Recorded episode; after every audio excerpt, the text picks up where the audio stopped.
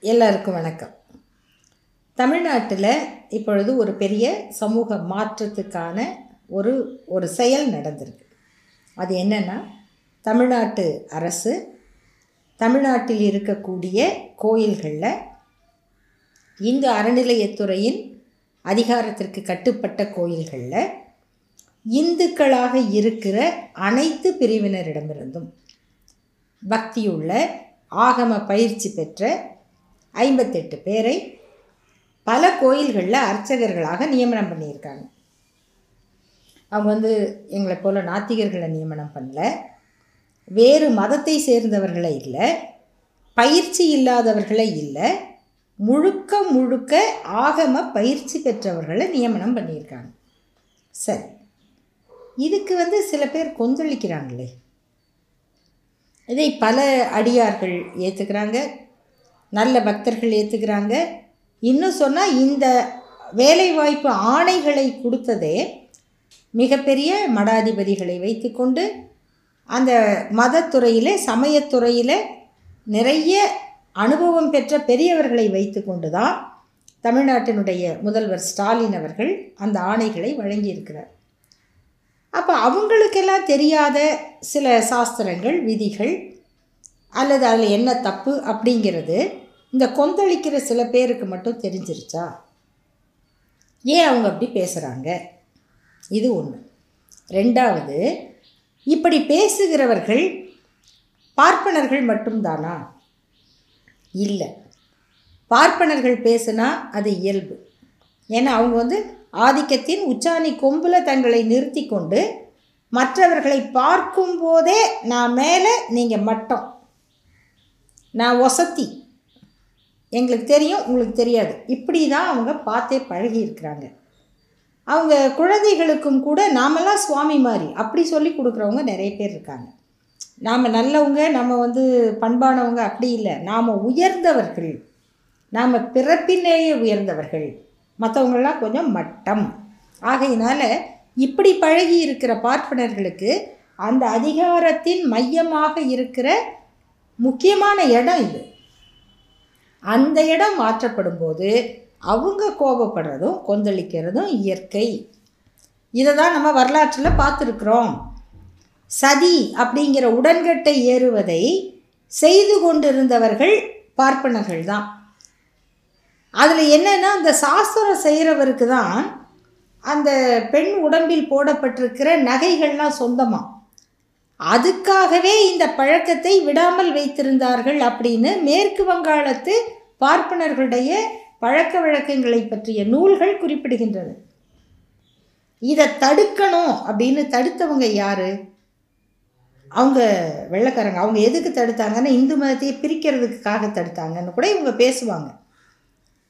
இந்த பழக்கத்தை ராஜாராம் மோகன் ராய் அவர்கள் எதிர்த்த போது அதுக்கு குறுக்க நின்னவங்க இவங்க தான் எந்த சீர்திருத்தத்தையும் ஏற்றுக்கொள்ள மறுத்தவர்கள் அவங்க தான் ஆகையினால அவங்க இதை எதிர்த்தா அதை நம்ம புரிஞ்சிக்க முடியும். ஆனால் பார்ப்பனர் அல்லாத சமூகங்களில் பிறந்த சில இளைஞர்கள் இந்த பார்ப்பனர்கள் சொல்லுவதை அப்படியே எதிரொலிக்கிறத பார்க்குறோம்.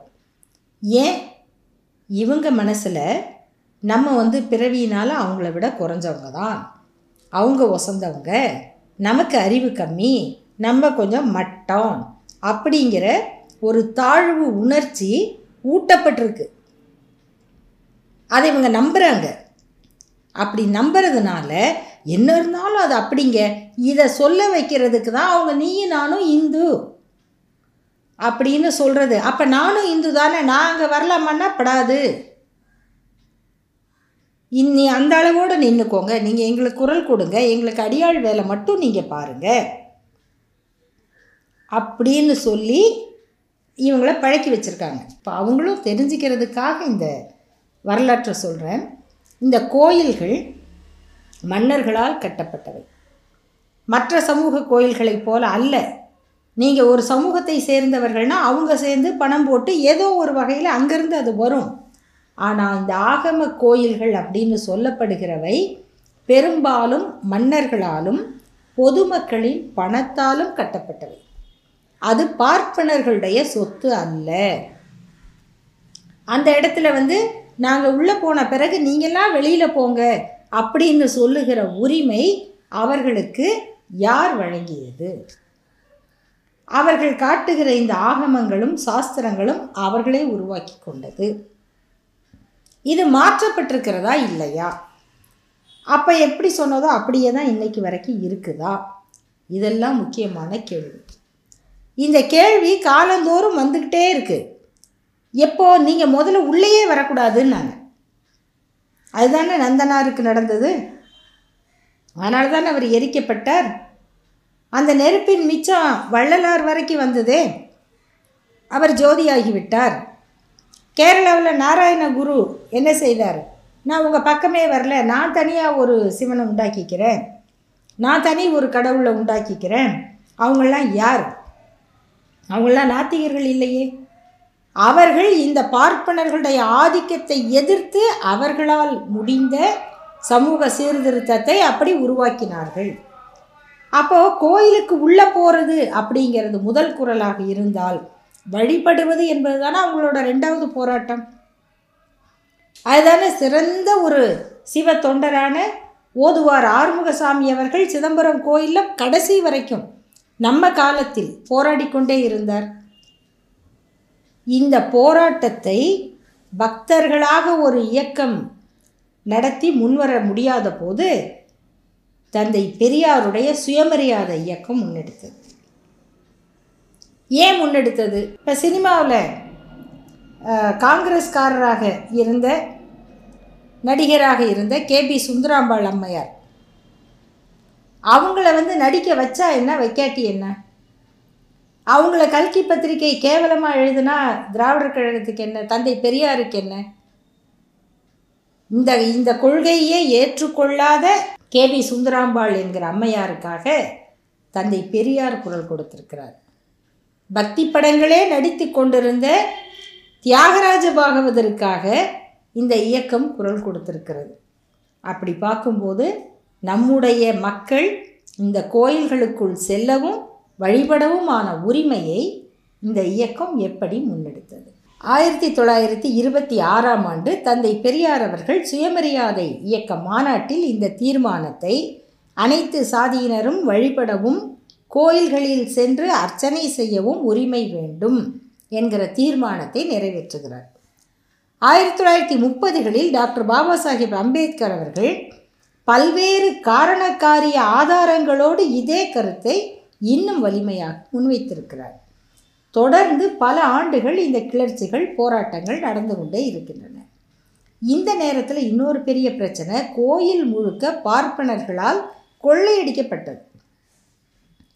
கோயில் அர்ச்சகர்களாக இருந்தவர்கள் தான் வந்து சிலைகள் காணாமல் போகிறதுக்கும் நகைகள் காணாமல் போகிறது சொத்துக்கள் என்ன இருக்குன்னே தெரியாது.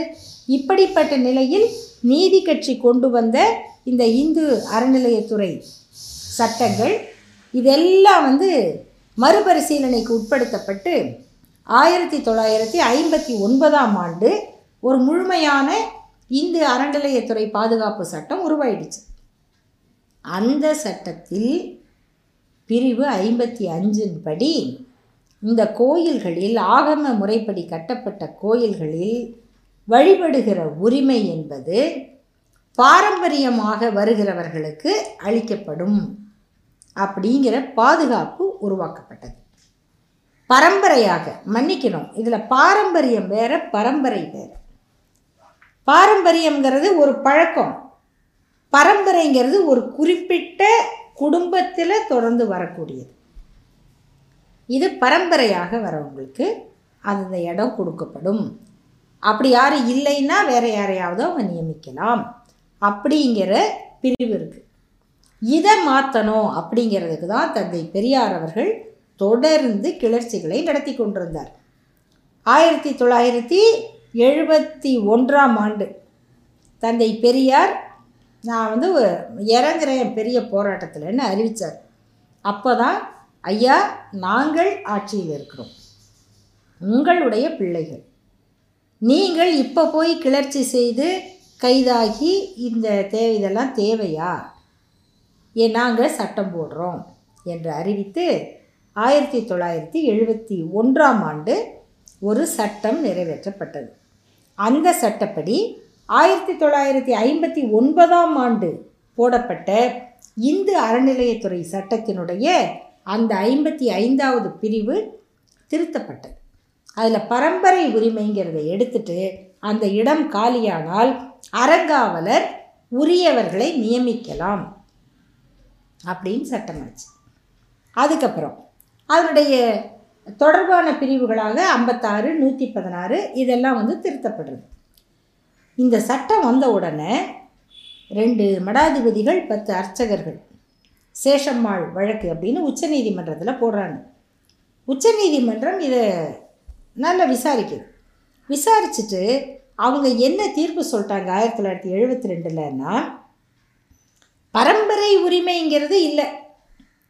ஏன்னா இன்றைக்கி இப்போ வந்து எல்லாமே சமத்துவம். ஆகையினால பரம்பரை உரிமையை நீக்கினது தப்பு கிடையாது. ஆனால் ஆகம விதிகளுக்கு உட்பட்டு நீங்கள் நியமிக்கணும். ஆகம விதிகளுக்கு உட்பட்டு நீங்கள் நியமிக்கலாம். அந்த மாதிரி நியமனங்கள் ஆகம விதிகளுக்கு முரணாக இருந்தால் நீங்கள் அந்த நியமனம் தப்புன்னு வழக்கு போடலாம். சட்டத்தை நாங்கள் ரத்து பண்ணலை அப்படின்னு உச்சநீதிமன்றம் சொல்லிடுச்சு.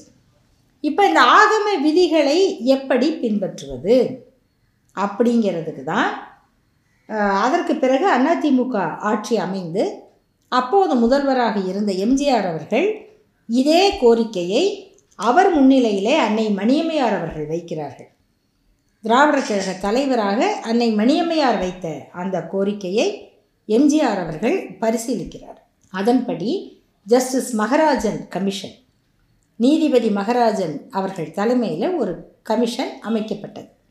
அவர்கள் மிகச்சிறந்த ஒரு ஆய்வு எல்லா இடத்துக்கும் போய் எல்லாரையும் சந்தித்து பல பேரை அந்த குழுவில் அவர்கள் வைத்திருந்தார்கள். அவங்க ஒரு அறிக்கை கொடுத்தாங்க.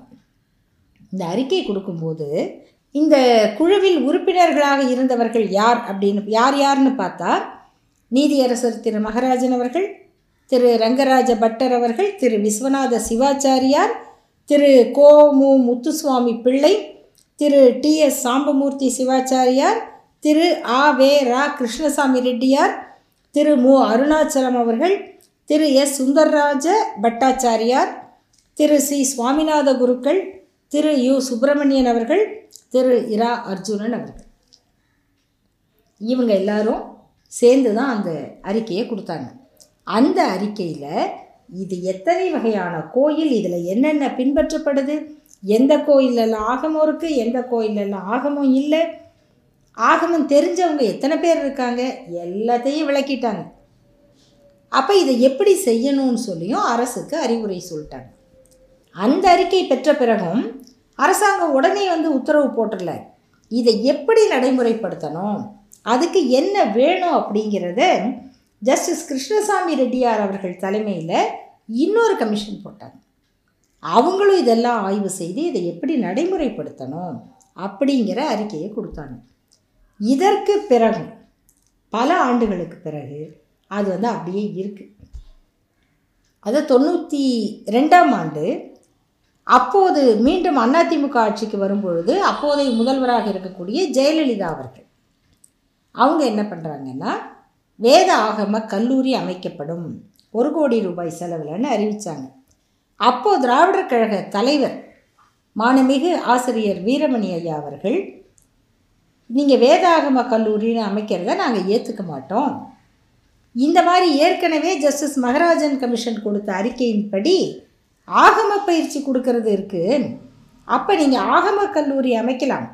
அதுலேயும் இடஒதுக்கீடு கொடுக்கணும். அறுபத்தொன்பது சதவிகிதம்னு அறிவித்தாங்க ஐயா அவர்களுடைய அந்த அறிக்கையை ஏற்றுக்கொண்டு ஆகம கல்லூரி அமைக்கப்பட்டு அந்த ஆகம கல்லூரியில் பயிற்சி பெற்ற மாணவர்களுக்கு தான் இன்னைக்கு இந்த உத்தரவை தமிழ்நாட்டினுடைய முதல்வர் ஸ்டாலின் அவர்கள் வழங்கியிருக்கிறார். அதுக்கு இதுக்கு இத்தனை ஆண்டுகள் என்ன ஏன் இவ்வளோ தாமதம்? ஏன்னா நீதிமன்ற வழக்குகள். ரெண்டாயிரத்தி ரெண்டாம் ஆண்டு ஆதித்தன் வர்சஸ் திருவாங்கூர் தேவசம் போர்டு அப்படிங்கிற வழக்கில் இந்த மாதிரி நீங்கள் யாரையும் இந்துவாக இருக்கிறவர் ஆகம விதிப்படி பயிற்சி பெற்றவரை கோயிலில் நியமனம் செய்யலாம். அவர்கள் அர்ச்சகராகலாம்னு உச்சநீதிமன்றம் சொல்லிடுச்சு ரெண்டாயிரத்தி ஆறில் திராவிட முன்னேற்றக் கழகம் மீண்டும் ஆட்சிக்கு அமைந்து அப்பொழுது முதல்வராக இருந்த கலைஞர் அவர்கள் மீண்டும் ஒரு அரசாணையை வழங்கினார். அந்த அரசாணையை எப்படி செயல்படுத்துறது அப்படிங்கிறதுக்காக ஜஸ்டிஸ் ஏ கே ராஜன் அவர்களுடைய தலைமையில் இன்னொரு குழுவை அமைத்தார். உயர்மட்ட கமிட்டி. அந்த அந்த குழுவானது எல்லா திவ்ய தேசத்துக்கும் சென்று வந்தது. அதிலும் பல சிவாச்சாரியார்கள் பட்டாச்சாரியார்கள் அந்த குழுவிலேயே இருக்காங்க. ஜீயர் இருக்கார். இவங்களெல்லாம் வச்சு தமிழறிஞர்கள் இந்த சைவ நெறியை தெரிந்த அடியார்கள் எல்லாரையும் வைஷ்ணவ நெறிகளை அறிந்த ஜீயர் உட்பட அந்த குழு ஆலோசித்து அவங்களோடலாம் கலந்து அறிக்கையை சமர்ப்பித்தது.